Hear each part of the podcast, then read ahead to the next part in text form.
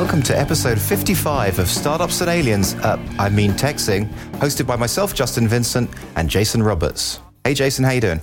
How's it going, Justin? Yeah, good. So where were you this morning? Um, we were just out actually driving around uh, Rossmoyne, um, which is uh, a, a nice little area that we're thinking of getting a house someday. Oh, really? Yeah. So, Have you seen that area? No, I've never even heard of it. Where is it? It's it's in Glendale. It's just a really really beautiful place where there's very nice houses up there in the mountains.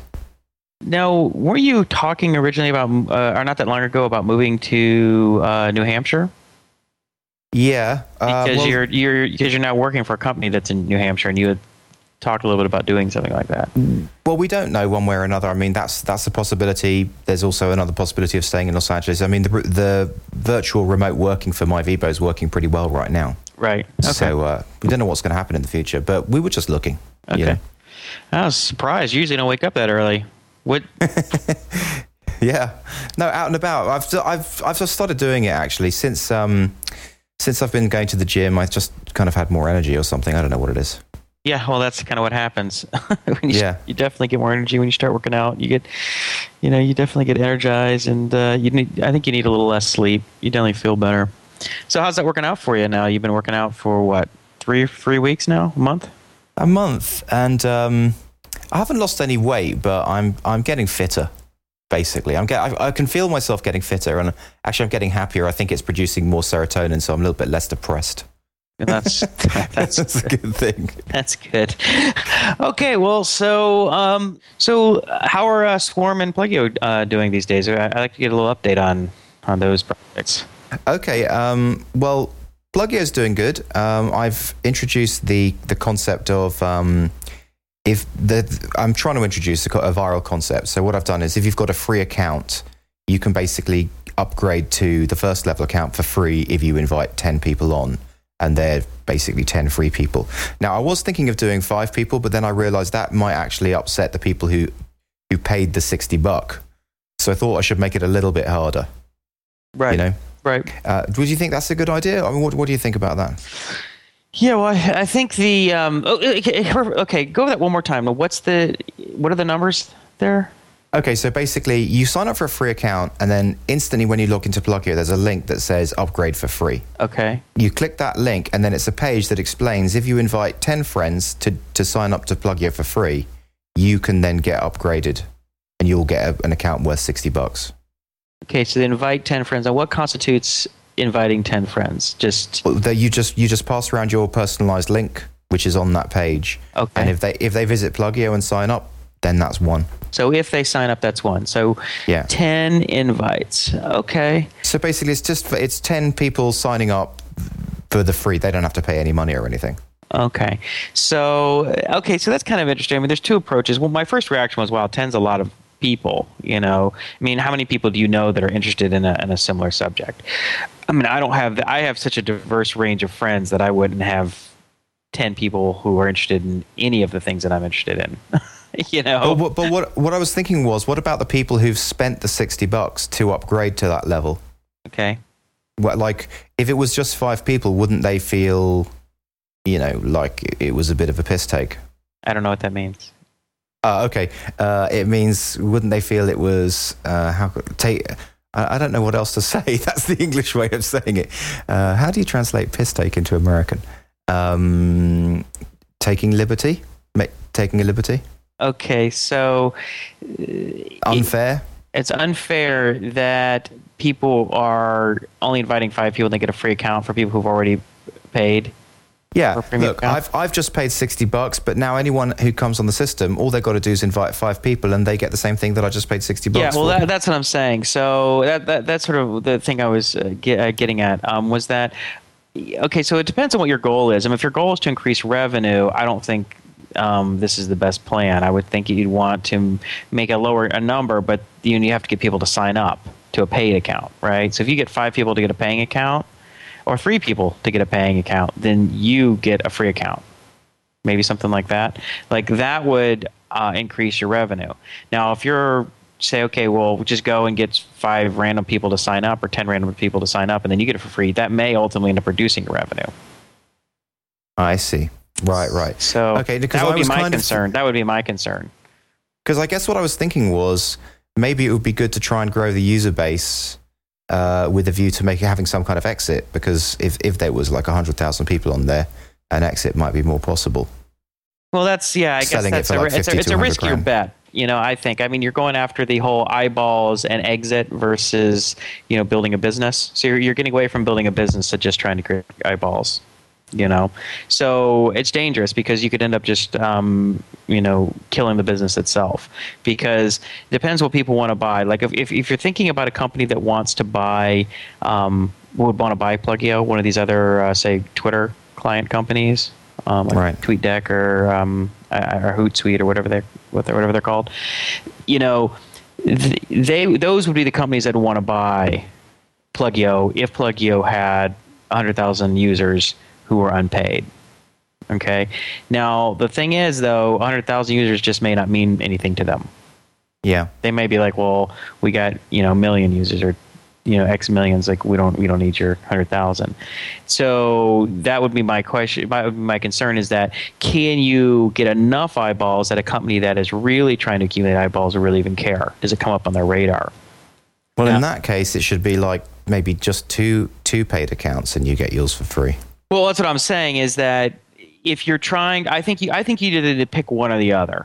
I either cannibalize and not trying to make any money at all, and just try and rapidly increase your uh, your user base, and then just try and sell it. In which case, you're completely risking everything. You could really risk whatever revenue you're making and whatever revenue you're probably we're going to make over the next year or so, or just build a business. Now, if you build a business that's making revenue, you can sell it to someone who's interested in having a passive income or a business that requires um, not a ton of maintenance, but which makes which generates money.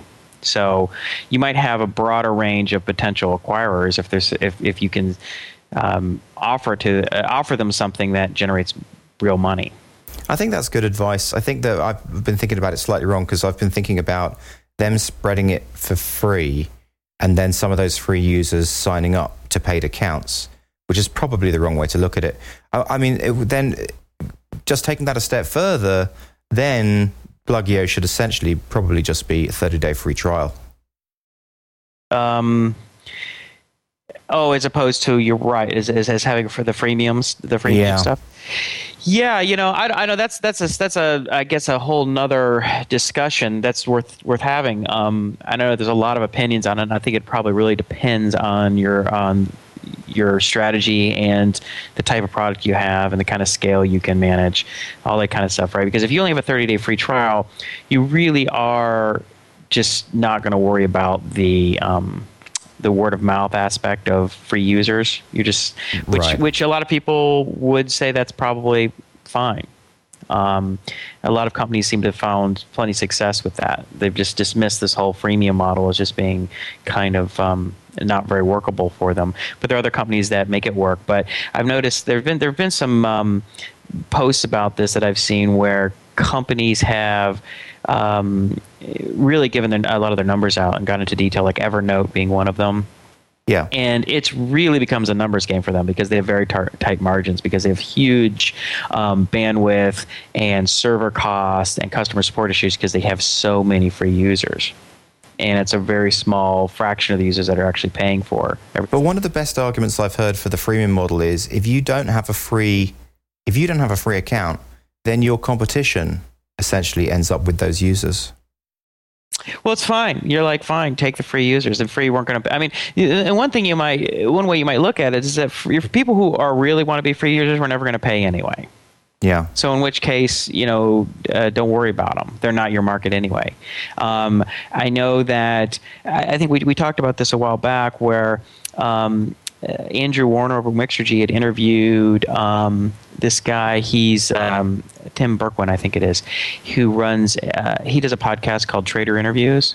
Right. And um, I'm, I'm sure people might, uh, some of our listeners might remember this discussion, but I'll just cover it uh, just a little bit, um, just for its relevance here. Is that he had, an, you know, a, a large number of listeners, and he was making a pittance um, with uh, advertiser sponsorship uh, Yeah. Think he was making like a couple thousand dollars a year, a few thousand dollars a year or something, just really nothing, or a few thousand dollars a quarter or something. And finally, he just said, "All right, forget it. I'm going to I'm going to do uh, paid only." And he lost probably like 80 or 90 percent of his listeners or something like that. I, I, don't remember what the number was. It may be not quite that high, but he lost a, a substantial number. And a lot of people got mad and angry. Oh, this is not fair, and this is you know, you know, you shouldn't charge and all these kinds of stuff. But all those people left. But the the, the percentage that stayed were, were happy to pay, and now and then he was making like one hundred fifty thousand dollars a year or something like that, because mm. those people really found the content valuable and were willing to pay for it. And it wasn't like it was that much, but you have a lot of people who just want stuff for free, but they're not willing to pay anything. But all they're doing is essentially killing your your. In his case, was killing his business by making yeah. it free for everybody because you're you're eliminating the income from the, the smaller percentage that would pay and would pay a reasonable amount, which would make a real business out of it. So I thought that was really interesting, and and and.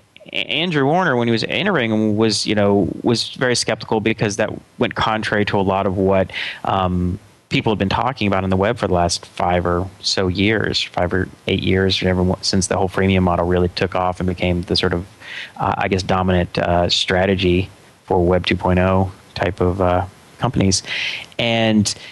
He, you know, he, he said, "Well, what are you know? Isn't everyone going to get mad? Or are these people going to leave?" He's like, "Look, don't worry about it. Those people are not your market. It doesn't. It only matters to you. What should only matter to you is what your audience, what your clients, or what your audience really cares about. The people who aren't willing to pay for your product aren't isn't your target market. Forget about them. Don't worry about them." Yeah, it's interesting. I, am gonna. I, okay, so just to wrap this up, so we don't go on about it. Okay. I, am gonna. I'm gonna seriously think about the 30 day free trial thing, uh, and move away from the concept. I'm, well, I'm not not saying I'm going to move away from the concept of freemium but I'm going to give it a lot of thought. Yeah, I think and, you. Um, I think you probably. I think what you probably want to do is maybe pick one or the other. What do you want to do? I mean, are you're going to go for broke and just try and increase a lot of eyeballs and see if you can sell it to something, or you know, in which case you end up ruining your business and having nothing in terms of revenue, and then no buyers. In which case it's just a big uh, albatross around your neck because you have to support all these people and you have no income and all you have is cost or most yeah. cost, or you go the other way and say, okay, fine, I'm just you know I'm going to cut my user base by two thirds, but the people are the only people on it are people who are paid, and I'll build an incentive program to try and invite more paid users. I mean, that's actually kind of better in a way because. Um, it deals with a lot of the server and the scaling issues, and it makes it much cheaper to, to run, you know, to well, look after it. Well, especially if your freemium word of mouth thing isn't working right? I mean, if it's not really working, if it's not really bringing in any new users, then it doesn't matter. The only reason, the only thing that makes free users worth having around is is that they're actually working as a marketing device. If they're not working as a marketing device, then they're then they're providing no value to you, and all they're doing is is is, is um, um, creating cost and overhead for you. And yeah. at the end of the day, you're a business. You're not a charity. You know, and all the people who are using Twitter, Power Twitter clients, are not, um, you know, poor people on the street, you know, looking for their next meal. they got five dollars yeah. a month if they think your service is valuable enough to them. You know, it's not like you have to give software for these people for free, and they can sure enough go use another free software. But if people want a premium service uh, and a premium service of the kind that you're providing, then um, you know you you, earn, you have every right, and it's only reasonable for them to pay for it. Okay. So um, thanks a lot for that. That's that is very good. Um, Sorry to go on so long about that. No, no, no. Fine. I'm, I'm going to take that into consideration definitely. Okay. So just to get back to Swarm. Yep. Um, so it's made. I don't know whether we've whether I've said this figure publicly, but it's around about 750 sales at this stage. That's great. Now, how long has it been? Um, it's been about, uh, I think it's like a month in the App Store. And you make about, you sell for $5 a month, and after the uh, Apple's cut, 350 you make a 350, 350 profit. Oh yeah, we no, we did say we did say it on the show before. So it's about 2,700, right? I think we have said it on the show. Yeah. Um, but but the but the sales have really really slowed down now. Okay. But anyway, that's not the main news about Swarm. The main news about Swarm is that Sebastian um, who's building the AI for Swarm. And we just we, we, we met him in episode was it fifty one? Uh, let me look. The, the show, the episode was called. Um, yeah, 51, yeah. Star- Sebastian Arno and the Swarm SGAI. So if you haven't heard that, uh, go, go, back and listen to that episode because Sebastian's really, really interesting guy. Yeah. Um, so, yeah, so basically he has got that game to a point where he's got the AI to a point where you can actually play a game with it and um, he's kind of sent sent the code over to me, and I've compiled it and tried it on the on the um, iPad. Now the thing about it is, is that he's just kind of really at the proving ground stage. So Okay. he's not kind of at the point where it's making great decisions. Sure. But so it's, it, it, it is kind of playing, making some silly moves. But the other thing is, is that um, because he's just early, like he hasn't kind of got to the optimization stage as well. Right. So when I when I first tried it, um, I thought it wasn't working. I Right. like put it on the iPad and thought it wasn't working. But then I realized was that it was taking like two minutes for each move, Right. right? Because the because of the search tree and the settings, and it's not optimized. So then I brought the settings right down, and and now so in other words, um, there's this little variable that you can tweak, which is essentially how deep into the search tree is it going to go, and how many permuta- permutations from each one of those is it going to try. Right. So I brought those down quite low, and then it was making each move in something like 16 seconds. So um, interesting, and, and obviously it, it's not it, it's not at a stage where it can make that great moves.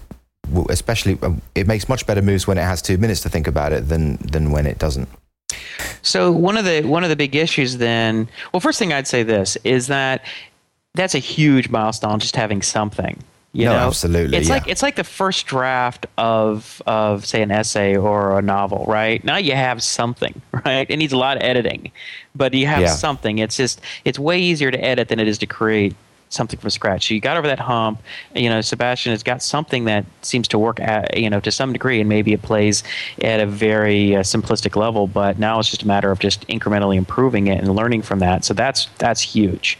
Just that he, that you guys have gotten that far this quickly because it's only been a few weeks since Yeah. you we even started discussing this in, in, in any seriousness of the idea of, of getting an AI on Swarm, right? Yeah, he's been, he's been putting in some good time into it, and he's he's a, clearly a very clever guy. I mean, there's there's literally no way that I could do this. I mean, I couldn't even begin to to to deal with the level of maths and stuff that's involved in this kind of thing. Well, that's So- that's the that's one of the keys for partnership is complementary skill sets. You you have Right. people who are either have skills that you don't have, or don't want to spend the time acquiring, or don't have the time the time to spend acquiring. So designers and developers, technical people, and business and marketing people, those kinds of things. You know, that's why a lot of these successful startups and, uh, or successful endeavors have you know two or three people who have sort of you know they overlap to some degree um, so that they communicate and they can see the world in the same way but they have these complementary skill sets that are required for the product and for you you know i mean obviously i've harped on this since the beginning and, and, and or at least emphasized this that you got to have an ai for this because i think there's a huge number of people who are not going to be interested in playing it unless they can play the computer and learn on the computer first I So- wonder if the AI. Okay, I've got a couple of thoughts about the AI. Um, number one, given the amount of processing power that this this approach of AI takes, Mhm. the one of ser- doing the search tree and the minimax and all those types of algorithms, I wonder if the AI should not be on the iPad, if it should be on a server, and Move should basically be pinged over the network to a much more powerful server to compute the, the results and then ping back. Well, That's one thing. That's Yeah, that's yeah. a that's possible, but you know, really, I think the simplest thing to do is if you if you don't run the JavaScript engine as JavaScript in the iPad, eh, because you're running everything as part of WebKit, which I think is No, fine. no, we're not. We're not. We're we're run. We've his his AI is compiled into into native C. oh, it's running in compiled native C, and it's still that slow. Yeah, Wow. Okay. Well, that would be my first step. So obviously, you guys already taken that first step. yeah. No, no, yeah. Because we were we already. I mean, I, I already knew how to fire events and pass stuff from JavaScript to the Titanium um, outer shell, which is basically native C. So I, I that was the first thing we or did Objective actually. C, if you want to be um, Objective C. Sorry, yeah. specific about So it's it's it is running in compiled Objective C. So you know that's that's what I'm thinking. It's because the processor itself for those types of um, calculations isn't particularly fast.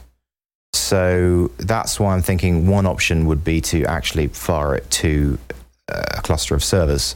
That's one thing. Mhm. The other thing is, is I'm thinking I, I can sort of see that the neural net approach and the the trained approach would obviously be faster, wouldn't it? I mean, because then it just goes in and just instantly goes through the neural net and finds a move. Right, because neural nets Right. have been trained, so as opposed to doing a search, yeah, Whereas, um, you know, because all, the time goes in the training. Where, uh, you know, I'm not exactly, I'm not an expert on the methods uh, that um, Sebastian is, uh, is utilizing now. He he sent me an email. I I had, I had emailed him a couple weeks ago my uh, JavaScript neural net library.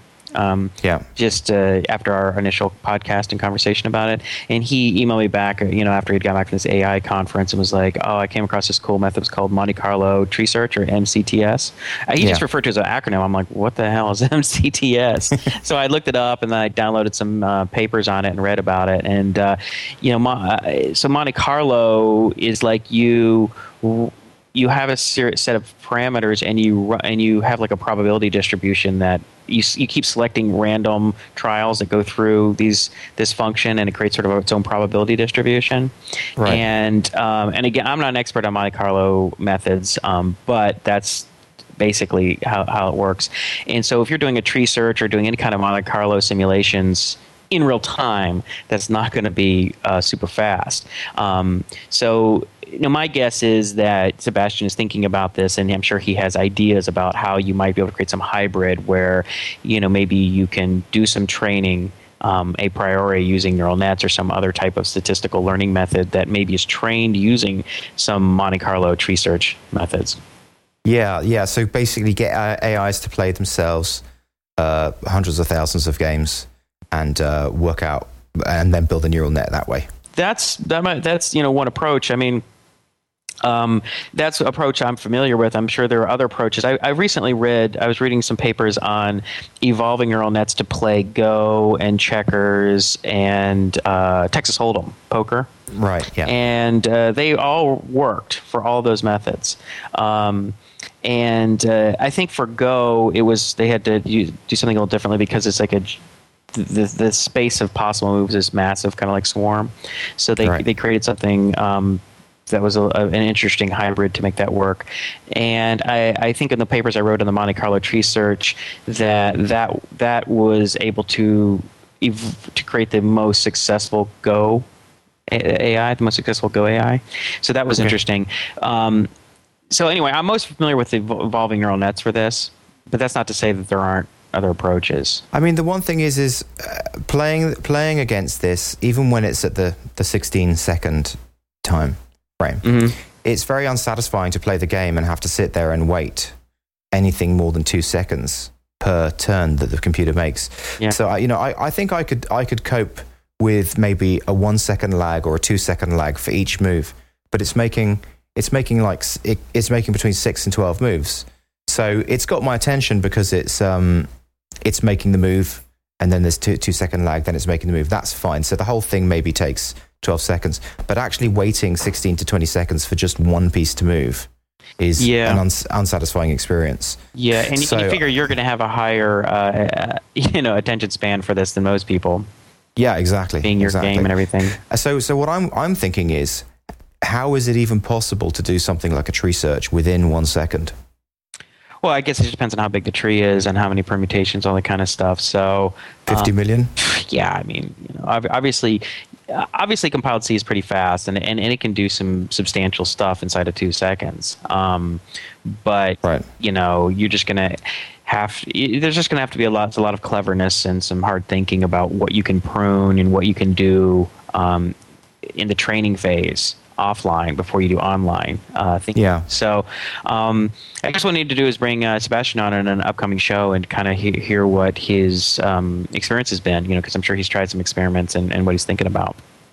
But that's Yeah. cool that you at least have gotten that far Yeah. and that you've overcome um, overcome some initial obstacles. Well, he says that he, he said he just sent me an email today saying that he's already uh, he's been profiling it and he's done some tweaks that have uh, upped the speed by four already. Four times So faster. Yeah, four times faster. So um, I mean, clearly he's thinking about it and he's going to just keep on optimizing. Which So is four times faster than the 16 seconds per move. So it's like four seconds Yeah. per move.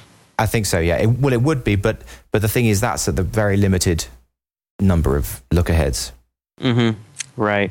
Um, yeah, it, it might be it might be interesting to you know, a little bit to see. I you know um, it's uh, there's only so much uh, I can speculate now. I don't have too much information on it, so I guess we'll get Sebastian on again and talk a little bit about it. Okay. Um, uh, speaking of performance. Um, you know, in, a, in, a, in a, our last weekend show, I talked a little bit about using the set timeout JavaScript in JavaScript to um, pop the stack when you have like a long running process. So, Yeah. and to, to just re- recap what that is. So let, let's say that you have some loop that wants to search through, you know, hundred thousand, you know, do something that takes might take a minute or two minutes or t- you know thirty minutes, right? Well, if anybody who's been on a browser, if, if there's some kind of JavaScript operation that lasts more than like you know 10 or 15 seconds or something, um, you'll see a, a alert window will pop up and say that you know this web page doesn't seem to be responding. There's a long running script error. Do you want us to stop it or debug or whatever? And you know, so that that prevents some a, a, just sort of a straightforward long running process. So the way you get around it is you say, okay, I'm going to have my inner loop, the operations that would have taken place in the inside of a loop um, in its own function, and I'm going to, and at the end, I'm just going to increment the, the counter that might have been like your loop counter. For instance, Right. and then I'm going to set a timer so it, and it's going to run through it. And every single time it runs through it, it's going to do those do those operations, and then you might have like a callback function that that has an event that it checks and allows to you to say, you know, if you hit a pause button or stop button or something. Um, but it also it since it only runs that one operation on a single update, the uh, I guess the the message loop uh, that's in the browser allows the window to operate normally. So you can move stuff around and click buttons and scroll. It doesn't look like the page is locked up. Right. Right. So I said that's that was my solution. And one thing you mentioned was the idea of like maybe using set interval instead of set timeout because with set timeout in JavaScript you have to say, you know, run this function in you know one millisecond from now or 10 milliseconds or three minutes from now right and it's a one-off operation where set interval you could say run this every five milliseconds Yeah, I was thinking set interval. So, w- w- is there a reason why you wouldn't use set interval? You, you know, I, it was funny after you said that. I, I thought about it later on that day, and I was like, you know, I probably would have worked just as fine because, in effect, I just repeatedly call set interval after the callback function. So if you do, if there's a callback function from an initial run from that from that function call, and and and then as the callback function gives sort of the calling program the opportunity to cancel the operation, it has like a, a parameter object that's passed through that you can say pause this. Okay. Right. And if it if you don't set that to false, it'll call set timeout and run it again for a millisecond from there. Now, obviously, you could just say set interval, and so after the callback function, if you do um, say pause this, it will just you know kill the. It'll just delete the. Um, I think it's I think it's what is it? There's set. Or you could just you could just think of it like a like a file lock, right? So mm-hmm. you so you could just have a variable that was a lock to say, you know, run this function or or just do, wait for the next set set interval, basically. Right, and so you can. Uh, what's the thing is a clear interval. So you can just call clear interval on the Yeah, interval, yeah. right after you get, uh, uh, after the function. So I was thinking about so that would uh, that actually would probably be a little simpler, and it might actually be um, slightly more efficient. I, I don't know. It might make no, it might not make any difference. But Right. um, the uh, I, I guess one of our listeners, I think it was um, Alex Gimmel. Alex Gemmel. Gimmel, and um, is it Gimmel or Gamel? Let me just. G- Alex Gemmel, who used to work with me in Wayano in London. Oh, really? Yeah. Huh. Okay. Cool. He's a, he's a, he's a guy who um, I've been hoping to get on at some stage for Get to Know a Listener because he built the back end for, um, I think it's McLaren Formula One website where you can log onto the website and you can see in real time what's happening um, as the driver drives around the track. Like Mhm. it's, it's, it's basically sending back all the telemetry Right. from the, from the cockpit. Okay. And uh, he built the back end for that. So I thought it could be maybe a, a, a nice little segment, Get to Know a Listener, maybe. Yeah, no, that'd be cool. So, and, you know, plus Alex has been he's been an active listener in the sense that he's written a lot of comments. So it's nice Right, to right. it's nice to sometimes be able to talk to these guys in uh, person. Um, so uh, Alex, in one of his comments, he's like when he was listening to our uh, last podcast, when we hear, uh, listening to me talk about the set timeout, he's like, use web workers, you know, use web workers, you know. And I was like, oh, you know, I hadn't even thought about that. You know, I mean, I knew web workers was a part of the HTML5 spec, but I just hadn't looked into it because it didn't seem it, it I, I felt that HTML5 was probably not widely available across browsers to work. What was it for? Well, instead of running set timeout, you'd run these operations. So evolving. The reason No, I I mean, was, what's the what's the what's the product? I mean, is it is it something just you you're going to use, or no, is it he's saying you- that use he what he's suggesting is that I use web workers instead of the set interval. but I, but I'm saying okay, but you just said I wouldn't use web workers because HTML5 is not taken up too much. So what I'm saying to you is, who's going to actually use this? Is it just you, I or is it for customers? Well, no. Well, obviously, what I'm building this for is just for like the neural net um, you know library platform. So I'm building. I, I told you I was working on a on a simple site where you could go in and you could paste, you know, say ten thousand rows of uh, data and have the um, and, and it would oh, yeah, yeah. that's to pre- as a pre- to predict your output. Or what alternatively what you could do is maybe you could paste in a, a function or something or something like say you were trying to use unsupervised learning.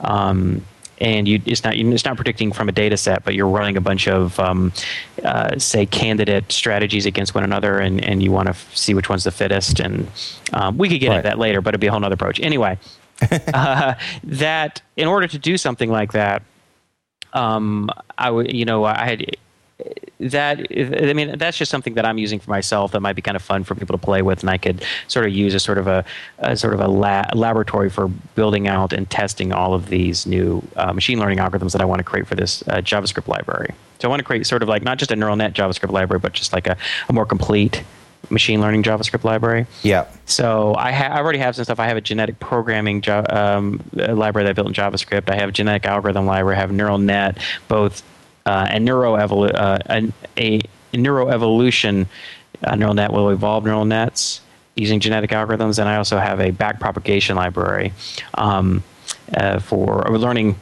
algorithm for the neural nets. So I'm starting to put all that stuff together and create one sort of library, and then start adding in other things like. So you're going you're going to create a website, and, and are you doing this? Um, I don't think we've said this on the show. I think that was just a private conversation. So are you doing this for for profit or for fun? Uh, I would say, you know, for fun initially, but who knows? Um, you know, because it was sort of funny. A friend of mine, um, who's he's a uh, mathematician, he's a PhD in math, and he does. I think he has a master's in financial engineering, and he he's been up in New York working in the financial industry, and um, he was laid off recently from where he was working previously, and he has a new baby, so he's kind of working out, watching his son, and, and working at home a little bit but he said he called me up and said he had a couple ideas he wanted to run by me and one was that he i guess he had talked with a few startups up there in new york and right. who had a lot of user data but they didn't have any sophisticated way of analyzing or making use of the data they've collected yeah. and they talked to him about maybe doing some some deep analysis of this stuff and so he he wanted to talk to me a little bit about it and I said, "That's really interesting that you talk. You mentioned that because I was just building sort of like a web-based platform for making that really fast." so that you don't have to use um, you know more sophisticated tools like MATLAB or R, and you have to get these plugins and you have to do a bunch of stuff. So like we're you know you could do it in a web browser. So you could just cut and paste a bunch of, of tabular data whether it's comma or tab or separated in any format and it automatically does all the pre-processing for you so that you don't have to write a bunch of special routines for cleaning up and normalizing the data. And it does all that for you. And then you can sort of pick some of your learning algorithms and try and come up with some some some interesting information. So I think it's I think it's great that you, that you would do another product especially a uh, like a even if it's free or paid I don't mind but the very fact that you would get something out there soon, because App Ignite is such a long project, mm-hmm. and um, sometimes it's kind of lonely uh, to be the only one to actually have these ones out in the public. So it'd be great if you've got another one out in the public. Yeah, I know. I we, know. We can then talk about it and talk about the marketing of it and that whole that whole side of things. That'd be very exciting.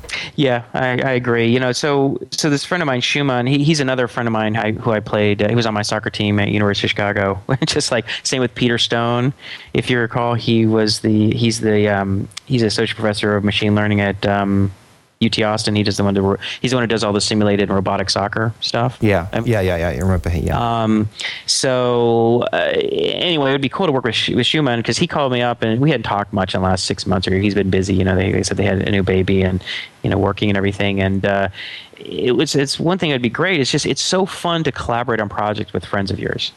Yeah, that's. I mean, it's fun to just collaborate with anyone, assuming you like them. But especially because once you, I, have noticed that once you become adults, and especially once you get married and have kids, you don't have a lot of time to just go and hang out. It's not like you're in college where you just like, hey, let's just go and do nothing. You know, let's go and just I don't know. You end up just hanging out for the day, um, just doing all kind of random things. But you can't do that anymore. You don't have that kind of time right? Your time is spoken for. You're, you know, you, you need to spend time with the wife and kids and, and are working or doing all this other stuff. So, but if you have like a project, especially if it's if it's a financially beneficial project, so it's not like you have to make excuses for why you're spending time doing this. yeah. You know, you get to hang out with a friend of yours and you're working towards making money. It's like tilling two birds with one stone.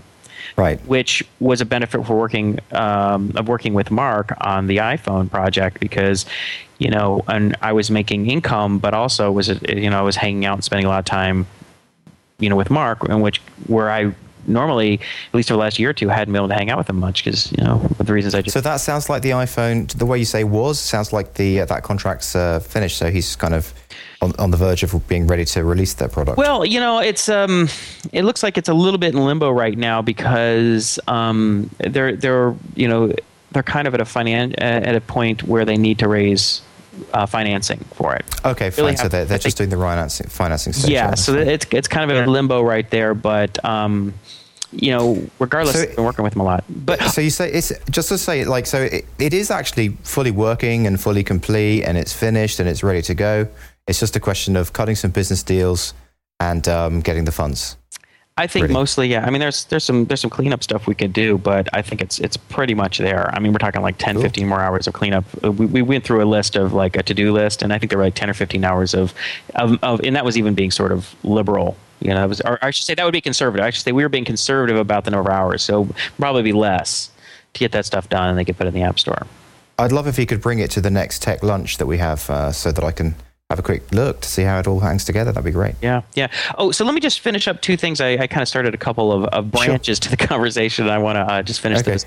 Um, so one was the uh, with uh, Shuman. So I guess we're going to talk next week, and he's he's. And I, one thing I mentioned to him, I said if if this would give me a reason to sort of clarify and really get some of this stuff working because it's one thing to build it for my for just my own entertainment and to also maybe help you in um, and uh, Sebastian out. So if, if if you guys are working planning on using some JavaScript uh, machine learning methods, and and I actually have happened to build a library that does it, I mean that also help you guys out. Rather than Sebastian have to spend days coding it up himself from uh, either translating some C library or yeah right. going from one of the uh, you know or look reading some paper and uh, trying to create a library. Now so the, the, the so that's going to be really fun uh, to actually maybe potentially be uh, have something a little more focused.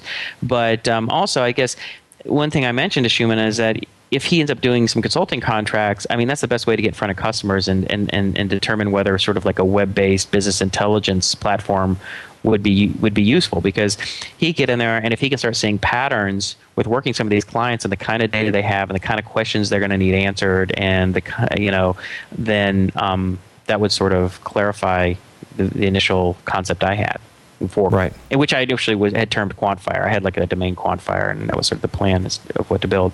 So it's kind of neat to have that, just be able to play around with that. The other issue I wanted to bring up was the you know to finish up the the the the point that Alex made about using web workers.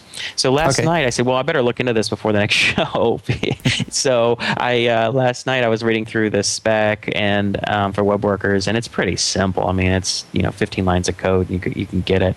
Um, yeah. And essentially, you just create a web worker object, and uh, you just pass it like the JavaScript file, and that, that that'll run the actual function or functions, and uh, you just have like a callback message like on message, and then from the yeah within the, the function that's being called or being run on that other thread, um, you, you, you call post message if you want to post a message to the main thread. So it's pretty straightforward. Um, the what was interesting is I wrote it I, I, when I ran it on Firefox. It just it hung Firefox example. I mean, this is the huh. tutorial, the tutorial example. And I said, oh, maybe was that because I had something open else open in the browser? Maybe something was just weird with the browser state as it was. And then I tried it again this morning, and it just hung it. And finally, I'm like, I forget it doesn't work. Firefox, it's got some problems. I ran huh. Chrome fine. But it, it, it would run, but I just couldn't stop the process. And the whole browser, I couldn't switch tabs or anything. That's interesting. So, and I know that they said in the spec that the web worker um, implementation is a little different between um, uh, Chrome or, or, Google has implemented a, uh, has a slightly different API for their web worker stuff. Okay, so do you, so you think you may have plugged in the Google one into into the Firefox? No, no, I'm just saying that the, the two browsers implement the spec a little differently or, or have their oh, okay. slightly their own. It's not standardized yet, basically. I guess it's not standardized, at least not between those two. There's not resolved between those two browsers, and it and it didn't and it, and it was buggy or not working very well in Firefox for me. So that's another reason why. Well, I think I'll just stick with my set timeout slash set okay. interval approach because that works. It works perfectly and it works cross browser. Um, hey, listen. So uh, just just to change the subject, how is App Ignite coming along? It's coming along great. Yeah, you know, I, like I said, I mean, I almost probably spend more time on it than I should relative to my consulting. Uh, right. Which is, yeah, you know, it's just hard to it's hard to not work on it because I'm I I I think it's really cool, and I just want to work on it all the time. So, you know, I, I, I, the first four hours of the day are usually really good in terms of I just focus on consulting work. You know, first thing right. I do before lunch, and then I get a f- call from Guyon, we usually hook up around between one and one thirty my time, Pacific time, and he's in Norway, so whatever that's like ten thirty his time. Guyon who commented for the very first time on our on our forum yeah. on our blog forum. He stepped up. That's the, the, the was it? I, I, can't remember. What, it was on the Alien show, wasn't it? Yeah. Well, I, I, I had mentioned how uh, that that one part about the show how it'd be cool if that was the you know um, a cool intro to a movie. And he's like, "Come on, guys, that was already a movie." Meaning that yeah, Men, in Black. Black. Um, right. So uh, I like the way he calls himself the guy Guyon. The guy Guyon. That's great. well, because he says you and I pronounce his name incorrectly. Oh, what, what what is it supposed to be? Guyon, I get. I think he's what he said. Oh, Guyon. But I, it's or too Guy- late for me to change it. I can't say it that way. Guy one. Guyon, and so you it's, say it correctly because I I was the one who, I'm sure from you, you taught me. Yeah. Well, it's like it, it. The spelling of it is Guy one. Guy one. Yeah. Yeah. Anyway. So um. sorry, I interrupted you. Anyway, um so I end up working with with him for like you know it's usually about three o'clock my time till midnight till he's about ready to collapse. Yeah. You know, server not responding. That's usually what happens. I'm like Guyon. Yeah. Still there, man. once that response gets to more than like two or three seconds, I'm like, all right, well, let's call it. go to bed. How um, do you find the Skype connection between? Where is he in? Is he in Norway or Finland? Yeah, outside of Oslo. Yeah, it works uh, great. It's just, yeah. great. We actually we don't talk over Skype. We talk. We use Google Talk. That's been worked better for us for some reason. Huh. Okay. Um, and uh, I don't know what it is. Sometimes I'll talk with Google Talk and it works great between two people, and Skype uh, is terrible, and vice versa. I have a friend of mine. We've tried Google Talk, and it just never works. It's just a nightmare. And Google Skype works fine. So I don't. I don't so what are you spending your time on uh, developing on Appignite right now? Oh, we're all over the place. You know, I, I, I, we're kind of trying to do the breadth first uh, approach, which is just don't spend too much time on anything. Let's just get all the pieces together. So, um, well, this past, you know, like yesterday, we worked a lot on like say unique, like doing validation of fields. So is this an integer or a float or or email okay. or URL, and actually validating that's what it is, and, and sending messages, assuming that you're editing a, editing um, a record in a form that it, it, it will it, that it'll generate all the right validations uh, code and, and the right kind of messages. Um, so it's all the tech tech development. There's, you're not you're not into journeys yet, then. No, no, it, it's it's more core than that. I mean, it, there's a UI for it, but I ha- I haven't gone to. That's going to be uh, another another sort of stage where you're just like, okay, let's build some really slick wizards. I just want to get get it so that you can do all the stuff through a point and click UI, and then we'll then we'll then we'll go through and create nice wizards and stuff. It's just a little premature because I want to get I want to get all the the core functionality uh, in, in, there first. So we, we did a lot of that. Uh, did a lot of validations and stuff like that yesterday. And I think one thing I need to do is next. I really need to get a development um, site up as well as the production site yeah. eventually have a staging as well. But I at least need to, create two sites because, um, you know, Mark is has some stuff that he wants to play around with, and you know, really nobody can really use it very uh, in any real way if I'm actually developing on it, right? Right. Yeah. Exactly. Because you know, all of a sudden I could break some stuff, and they might happen to be using it, or it might stay broken for a day or two before I fix the problem, and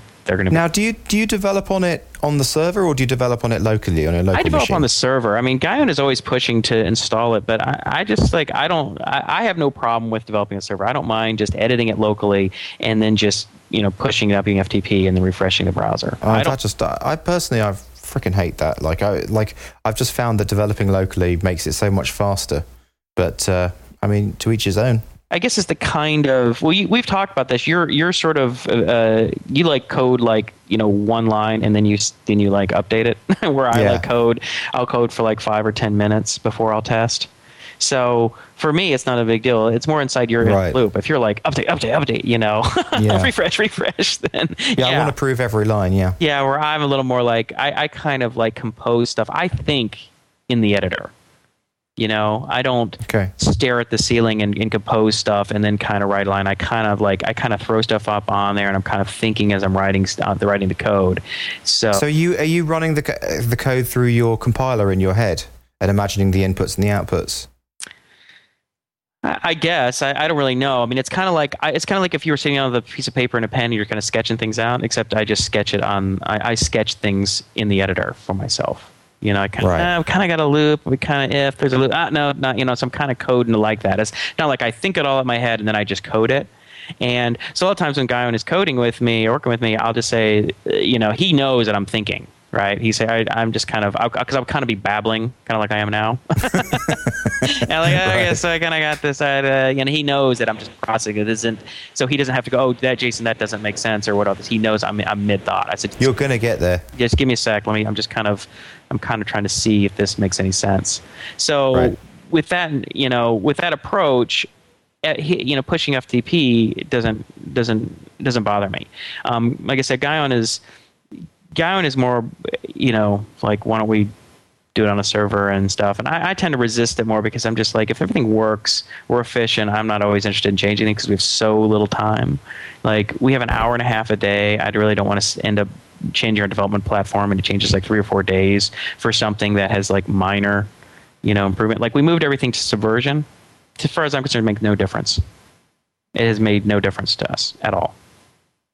Right. mean, well, it, it, it doesn't make any difference necessarily straight away, but I'm, there'll be a time before the year's out that it'll it will have made a difference to you. I mean, you know, like I said, you know, everybody, you know, if you're if you're working, if if you're working, if there's more than one person working on a code base, then you need some kind of version control system. You know, but if you if it's only one person um, and you have your own you know method like creating a backup directory every day and copying all the code base i mean that's effectively the same thing it's a version control system is more like a diff you know it takes it saves a diff with some messages so um, you know, and if you're if you're creating it offsite, it creates a, a, a safety net in case your server, your hard drive crashes. Um, so it's effectively what we are. We're essentially because we never we don't really work separately. Right. So it has that hasn't been an issue. I've never lost any code, and I've never not been able to go back, you know, a few days or a week or a month and go, oh, what was that code? Or I need we need to revert back to something. Um, it just hasn't been an issue. So I don't want to get into you know you know whether it's a good idea or that idea. I'm sure everybody you know I'm sure most people are like ah you know you got it. So do you do you have any other topics like that we can go sideways with? Because I'm just I think we should go in a totally different direction. Yeah. Well, one, one thing I want to um, one thing I want to mention though is talking about um, you know App Ignite and talking about doing this like this like you know Quantfire project. Right, This, yeah. I'll just term it Quantfire. Quantfire being the the machine learning stuff. Okay. Um, is that there was a, a, a post that got huge points this last week called um, "The Top Idea in Your Mind" by uh, Yeah. Paul Graham, and he basically is saying that you know most hard problems require a lot of sort of offline thinking or what he calls ambient thinking, so that the kind of thinking you do in the shower in the morning. Yeah. That's just sort of these ideas. There's this hard problem you're trying to solve, and you haven't been able to solve it, but it's rolling around in your brain. It's kind of in there when you're when you're doing other stuff not related to coding, and um, and that's when a lot of the best ideas happen. And that, that happens for me all the time. I do a lot of my coding when I'm driving or when I'm you know doing chores around the house or whatever you know. And so I I, t- I totally agree with that. And it's funny that that topic came up because two two things are interesting about it. One is, you know, when I spent last weekend working on the on the on the quantifier code, I didn't get any work done on App Ignite. I couldn't stop thinking about the quantifier code, so that's a problem. So what what was the what was the article? Can you can you outline the Yeah, article? so he's basically saying that what you want to do is if you have an idea in your head that's hard to solve, you want to keep that that's important. Whatever your most important idea is, you don't want other ideas, you don't want to have any other ideas intruding on that. Otherwise, you're not going to make any progress because those ideas are going to be rolling around in your head when when you really want your top idea because uh, you know it's kind of like you know offline server processing you know you want those servers working on the hard problem so things like disputes are terrible because they invade our, our, our, our mind space. They, they, they take up all of our time and, and psychological energy. We spend all our time, you know, arguing in our head with this person or people about this dispute as opposed to spending that time kind of pontificating different ways to solve this problem. And so he just it's a great it's a great article. It's it's very succinct and it really just talks about this. It's kind of like I mean I've I've said it a number of times on the show like uh, my belief is is that whatever you feel most passionate about is what you should be working on right now. So even if you have um, some, well, this is this is prior to me taking on the full time role, but even if even if I had uh, contract work, like your idea of getting the contract work out at the beginning of the day, the first four hours, I would say, well, if you wake up thinking about your own project and you're really passionate about it, you should actually do that first and do that in the first couple of hours and then switch on to the client project because you're going to you're really passionate about it, you're thinking about it, you're just totally in the zone to be doing it. So if you were to do the client's first work, sorry, if you do the client's work first, then some of that, uh, you know, the way that all those pieces come together mightn't be as congruent. No, it's it's a good point. Uh, the problem the problem that I struggle with is that once I start working on something that I want to do, I have a really hard time stopping which I alluded to earlier about App Ignite. So in the afternoon, when you, once Guy and I stop working on App Ignite, I have a hard time saying, all right, no more work on App Ignite, time to work on client work again. A lot I of times see. I'll spend the remaining hour and a half or two hours before I take off to the gym uh, working on App Ignite when I should hop back on client work because I can't I stop see. myself. So it's more about just a, a, willpower issue. It's like, how do you manage your own willpower? So that's just my own personal quirk. I, I have a hard time. I, I have a lot of inertia. So when I'm moving one direction, I have a hard time changing. Well, you can grow your willpower, you know. Like in the same way as you can lose weight, it's, it's a very similar process. Basically, you track it every day, and you track about what you know what you can do. So one of the, well, for example, one of the techniques that you can use to grow your willpower is to just randomly stand up and just kind of force yourself to do it mm-hmm. a couple of times an hour mm-hmm. and just do a few different things that you don't want to do but you force yourself to do so you can grow your willpower yeah I guess I just try and stack the deck, knowing knowing who I am, knowing what my strengths and weaknesses are. I try and stack the deck. I try and create a context in which it's most optimal for me doing what I'm supposed to do right. as opposed to what I want to do. And you know, those some of those ideas might work. I just like, you know, at least if I get out the first 4 hours a day and I get the, some client work, I at least even if I'm a total screw off and I spend the rest of the day working on my own projects and not on the client work, at least I got a half a day of working. At least I got two thirds of my I try and bill 6 to 7, so at least I got 4 of my 6, let's say, hours done. So I don't okay. have to be completely depressed with myself if it's like three o'clock and guess what? I haven't done any consulting work. And then, yeah. then all of a sudden the guilt and the stress builds because there's guilt there obviously, but then there's also stress builds. Like, oh man, I got to make sure I bill enough, otherwise, you know, we're not going to make enough money this month. So, um, right. but anyway, along those topics, which was kind of interesting. So last weekend, um, my buddy Mitchell and I, uh, Mitchell's a friend of mine who's he's a screenwriter. I talked a little bit about. Um, oh yeah, and he's also the guy who's a stuntman, um, martial artist, and he's the one who, who. So on Sundays now, um, Colby and I go with Mitchell to this uh, gym called the White Lotus Gym. It's all way up in Northridge, but they do all this free running parkour stuff, or they do all these flips and acrobatic stuff. And so we've been going on the weekends for two, three hours. And, um, you know, Colby's learning how to, Colby can now do a backflip on a trampoline, which is really cool because he's only five. So that's really cool.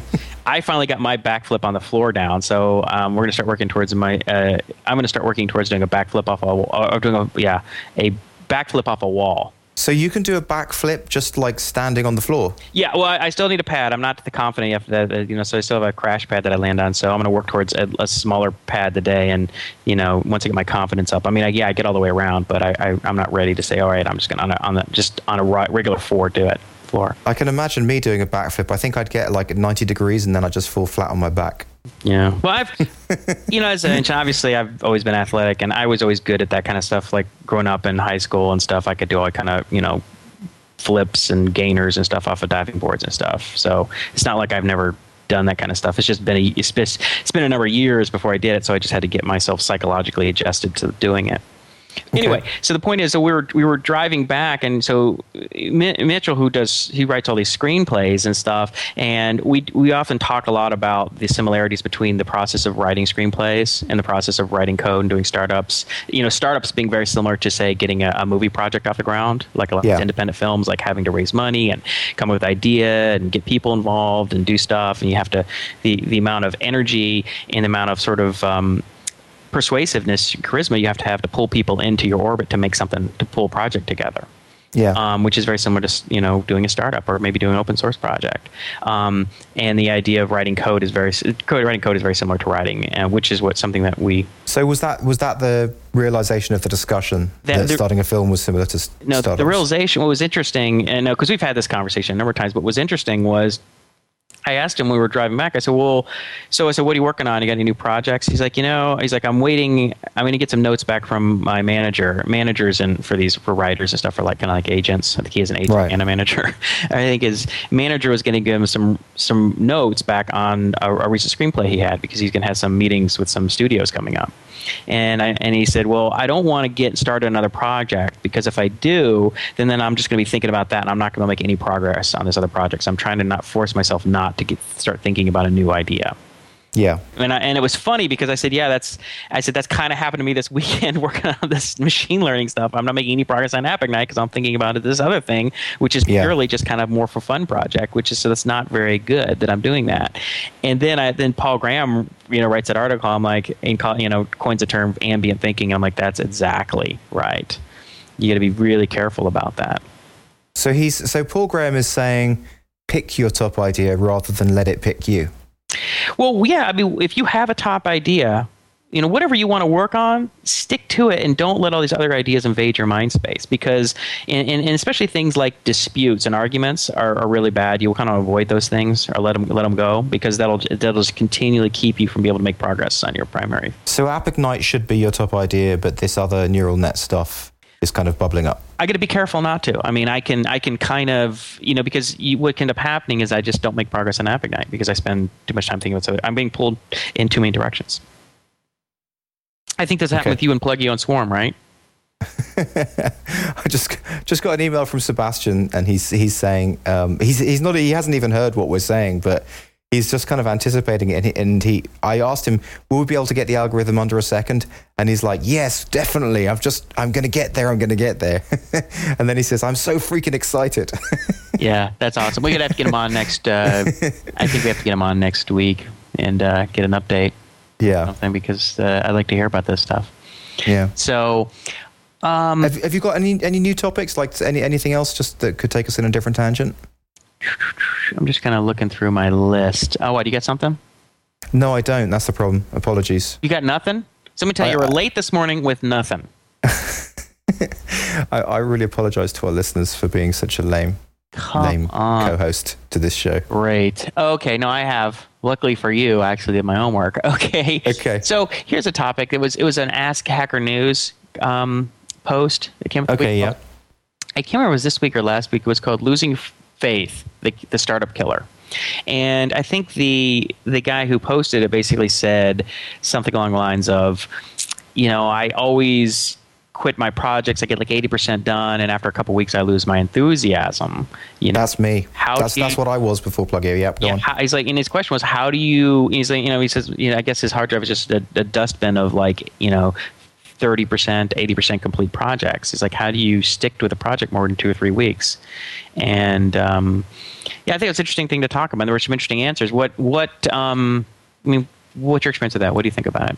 Well, I think the I think that you know we've discussed that before. I can't remember whether it was on a show or whether it was in person, but um, I think that it's through doing the podcast and it's through uh, basically being involved with you and being able to discuss the project with you that I've been able to stick at it, whereas I haven't been able to before because I haven't had any kind of partner. Mhm. All I've had is. Um, I guess my wife. she's a partner, but she's like she's not, you know, not a tech partner, not a business partner, not Well, that she doesn't really care if you do one project or another, right? No, she no exactly. she doesn't like, care. She's just happy, whatever you're working on, you know. Yeah, Right. yeah. So um, I think I think the the answer I would give is is find uh, find a brainstorm partner, find find a mastermind group. Yeah, that that would be my answer. What what was the answers that they gave back on HN? Oh well, you know, it's uh, arranged all over the place. A lot of more just like you need to release it, right? Oh yeah, yeah, you know, you need Yeah, to get well, something course, out yeah. there because if you don't get something out there, then it's hard to sort of. Um, I don't know. It's hard to maintain the momentum. I, I mean, for myself, you know, say for App Ignite, I mean, Ignite, we working on it for the past year. I haven't lost momentum. You know, we work consistently, and part of it is that we work every day on it. Right? There's a ske- There's pretty much a schedule. The, I mean, it's like every day, or every weekday, it's an hour and a half or more of work on it, and that creates momentum. And so, th- but that is required that I have a second person pulling me in. So I would say if you have trouble doing that, I've, the best the best thing to do is to get a, get, a, get someone to collaborate with, and as we said earlier, hopefully someone with somewhat complementary skills. I mean, I have found in the past releasing it to be the death of the project on, on a number of pro- my projects because I'm not so much in the 80% and then not being able to complete it. Like I do usually complete it and then I do get it out there. And then when it's not successful instantly, it just annoys the hell out of me. And the fact that I've then got to put in all this business development work and make it successful. Yeah, it's almost what, like you wish the world was a different than it is. like I wish that the world was such a taste that all I have to do is write, you know, beautiful, unbelievable code or come up with some cool concept, and then everyone will go, "Ah, oh, Justin, that was brilliant." You're I think so. Yeah. we Want- and, and and that's been the difference with Plugio and the difference with Swarm is that I've kind of just not just released it, but I've been kind of continually working on it to to kind of try and grow it. Although some might argue that I haven't been doing that much on Plugio. No, I, I, don't. I think most people would argue that. Yeah. Kind of just left it into in, in cruise control and gone onto Swarm, which you know is your prerogative, and you know at least you got it to that point. Um, and you know at least Swarm is showing a lot of momentum and uh, you're not giving up on that. And I think Swarm will have more of a chance because now you have Sebastian working with you. Right, right. Yeah, no, I think so too. And as, as you can tell by that email, he doesn't need you pushing him. He's not like an employee or contractor where you have to kind of email him and say, hey, have you done this yet? I mean, yeah. he has his own drive and enthusiasm, which. Actually, he's pushing me because he wants me to compile this new code to test out the time now on the iPad. So. Yeah, uh, so I think that's huge. It's and I and I think this podcast has worked for helping you because you know while I haven't been directly involved in your projects, I at least sort of you know, try and um, keep you. Has it helped you with AppIgnite or with anything you're working on? I don't know if it's. I don't think it's affected it, but okay. I don't have that problem. Be honest with you, it's not something I struggle with. You know, I have my own struggles, but that's not it.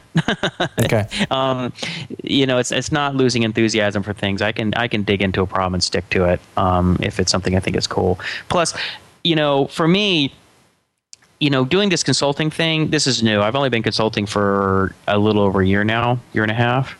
Right. And it's not something I want to do long term. I don't want to work yeah. on other people's stuff. I find it painful. I mean, even though they're they're reasonably interesting projects and they're I'm working with some really nice, smart people who are easy to work with, it's still I'm working on their stuff. Yeah, it's not my idea. And it's not that it's their stuff is bad, it's just there's something else I want to work on. You know. I wonder if it's an age thing because that that pull that you're describing there has got heavier and heavier with me the older I've got. Like to the point where I'm almost really angry with myself that I'm not just uh, doing my own thing. Well, I've been this I've been this way since I was a kid. I've always been intrinsic motivated. I never really cared about doing things for external reasons that because other people thought I should do them or thought they were interesting. I don't really care. I only right. work on what I thought was cool.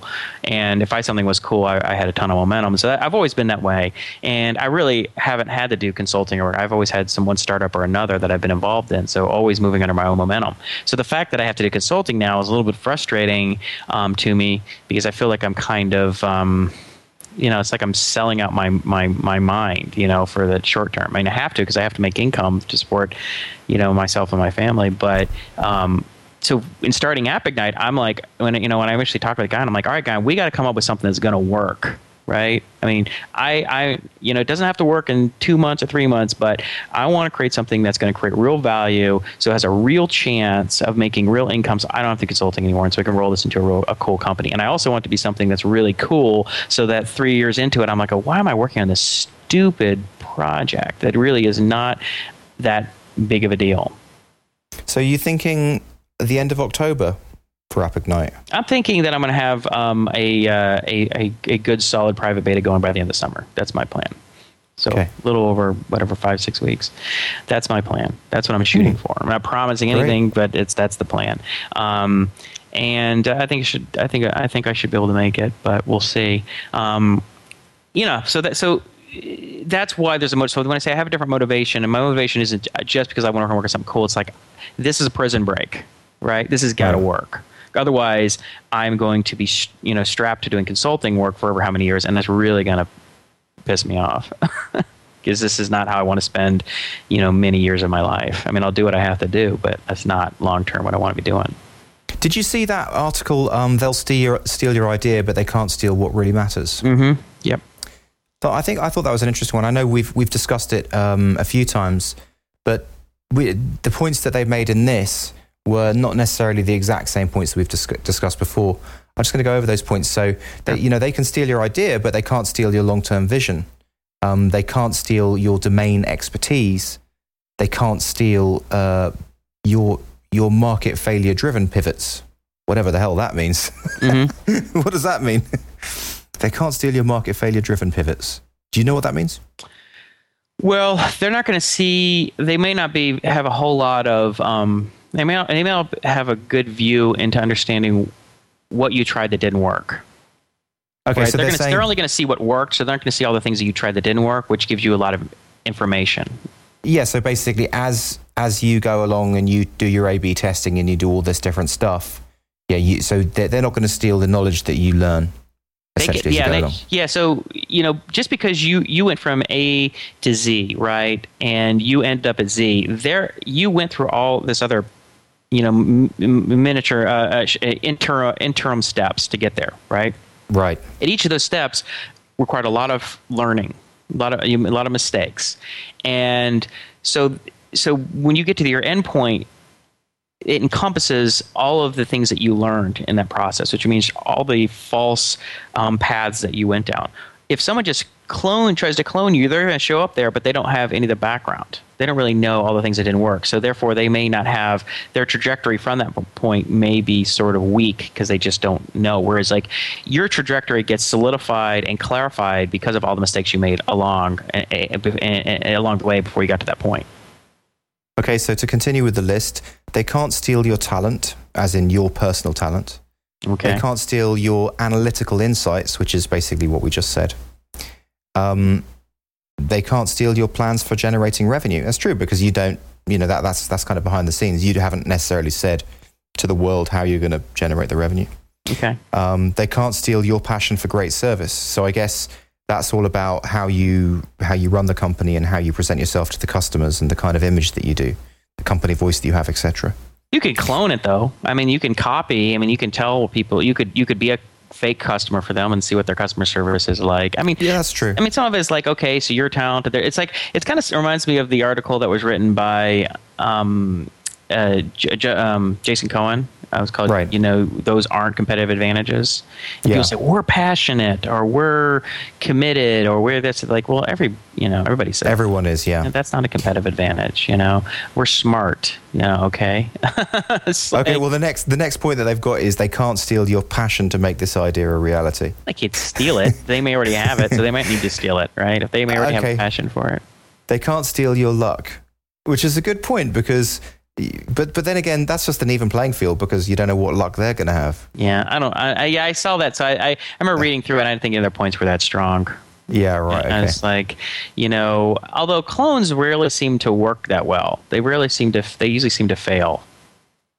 You know, and but there's. I, I mean, I guess there are probably clones of services out there that they make money for the people.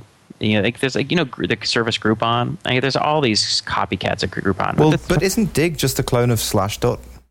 No, I think I think it's different, right? I mean, Digg Slashdot. I don't. I never used Slashdot, but Slashdot was not a group voting, right? It's like you just submit stories and some of the, you know. It was basically one step away. I mean, the only difference was the was the the points for voting for an article. But apart from that, I don't see how different it is. I don't know. I mean, um, everything is like everything's an evolution, right? Everything's like, Yeah. but it's not a clone. I mean, it doesn't look like it, doesn't behave like it. I mean, sometimes all you need to do is change a couple things, and and um, it it it just effectively changes everything.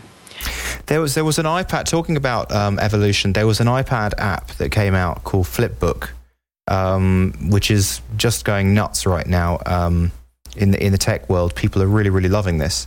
And what it is, have you, have you, oh, I'm guessing you haven't played with it or heard about it too much, right? No. Okay.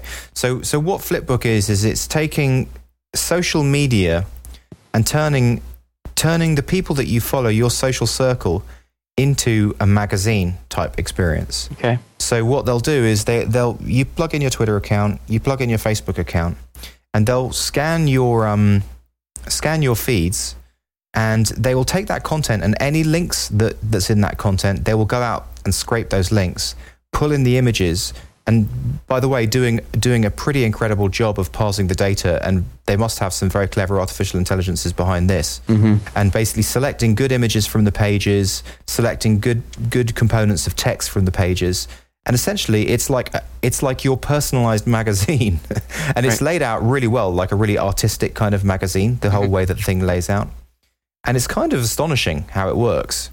Um, and it's just like it's a new, it's just a new spin on social media.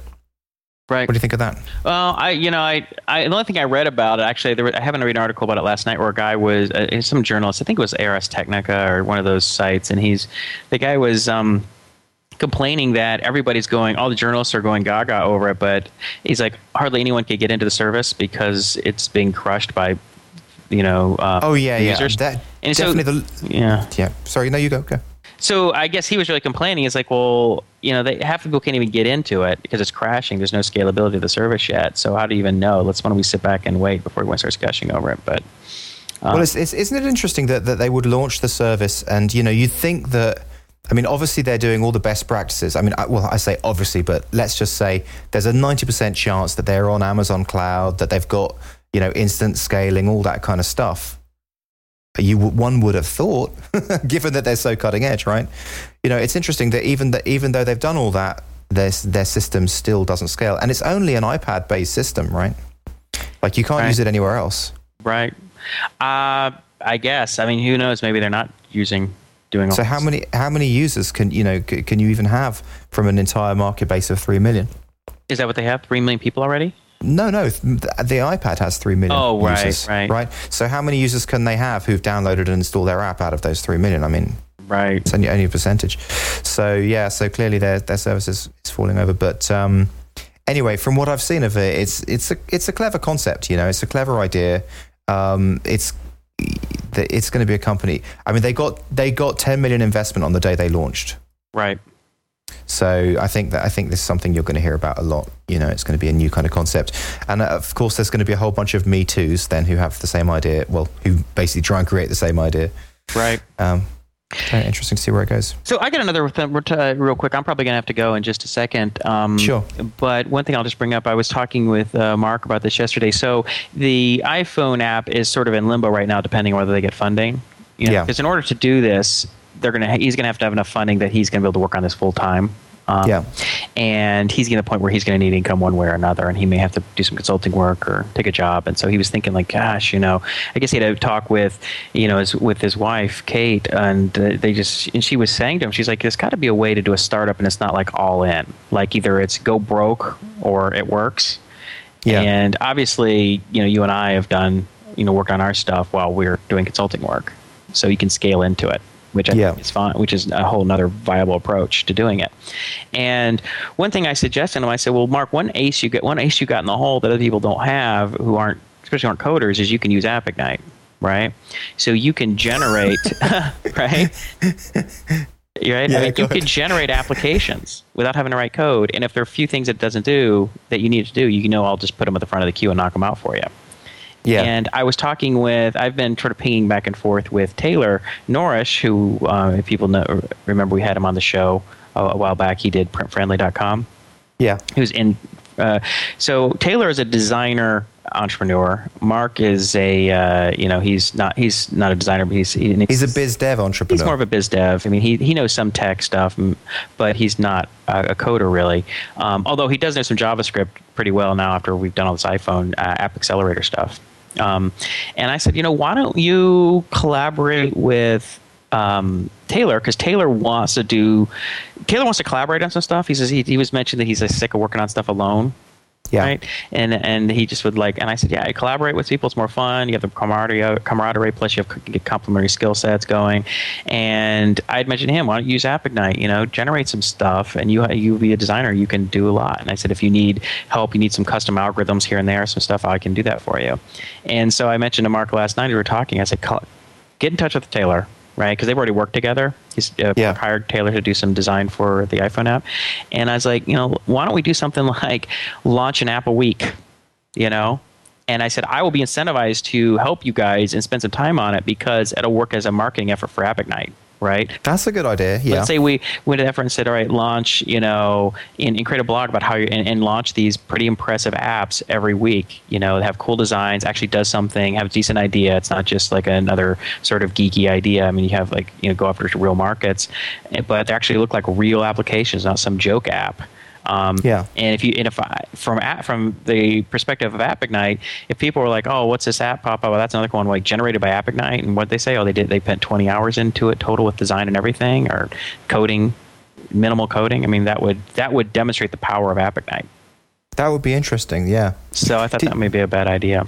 Did you see that Android uh, released a tool that lets anyone build app apps Inventor. for Android? App Inventor. Yeah. Yeah. It's like a drag and drop kind of a Visual Basic stuff. I, I think you have to. I, I you can't get in. You have to get like it's invite only, or you have to apply to be in their beta. I think that's either going to be great or awful. I think it's going to be like the first days of the web, where web pages were just just looked awful and they're all incredibly amateurish.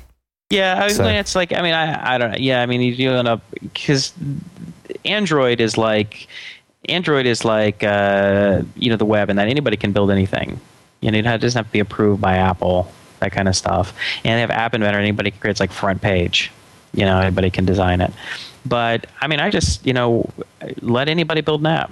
You know why? Doesn't it kind of prove uh, liber- libertarian versus um, what what authoritarian? Is it?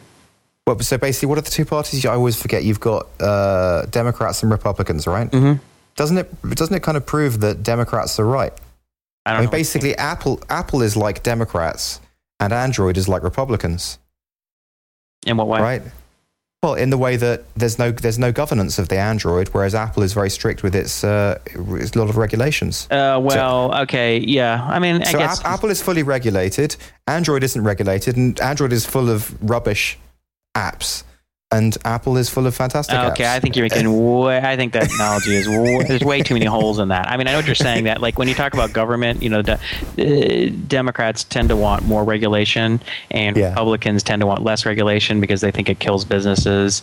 You know, if you have all this onerous regulations, like in some countries, like it takes like a year to incorporate a company and that kind of stuff. Whereas in, um, you know, our country, obviously you can incorporate in a couple weeks or whatever. Excuse me one sec. I gotta. This. So, I'm sorry. Um, yeah, eh, but on the flip side, you know the the uh, you know the Democrats would argue that well, you know, without any uh, regulation, you have, you know, companies, you know, dumping on the environment or, you know, running roughshod over like uh, financial regulations, and you have like, you know, things that like happen with the regional financial crisis, right? All these. So you can't see that it's a fractal. No. so what I'm saying thing. is, what I'm saying is, yeah. So I understand what you're saying is that the Democrats and government want want more regulation, and yeah. the, the Republicans tend to want less. And in that one perspective, on that one particular axis, is a whole other thing, a whole other area where Republicans want more uh, regulation, like in social issues, right? Who can get married, who can have an abortion, things like that right? So oh, I see. It's not I along see. the same axis. You're just talking around the business axis. Right, but right. Get, stepping away from politics, um, the the thing with uh, you know with Apple because Apple's done it right. I mean, it's not just a matter of an idea; it's a matter of how they execute. I mean, again, did you have that kind of that's that cargo cult syndrome? You're like, oh, they're succeeding because of X. Well, I mean, there's a lot of reasons why it may or may not be succeeding, why Android may or may not succeed. Right. I think. I think trying to just trying to boil it down and say, oh, well, the reason succeeded, the reason Apple's succeeding is because they just have top-down control. Well, I mean, the truth is, Android's doing pretty well. I mean, their market shares are, are certainly climbing. So yeah, they're not they're not exactly doing badly. I mean, Mac. I mean, Apple had top-down control of their operating system, and then Windows ended up back in the '80s, and Windows ended up killing it, killing them, almost running them out of business because yeah, anybody, anybody could build anything.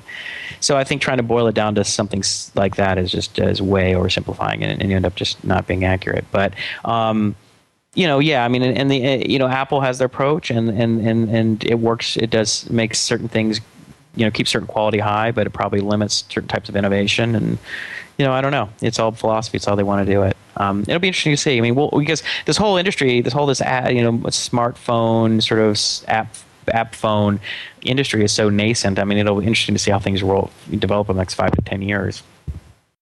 We've done we've done over an hour and ten. Okay, and yeah, I know, I know that you're short of time today yeah, I need to uh, I need to get out of here. So, all right, uh, I guess that's a wrap. We're out.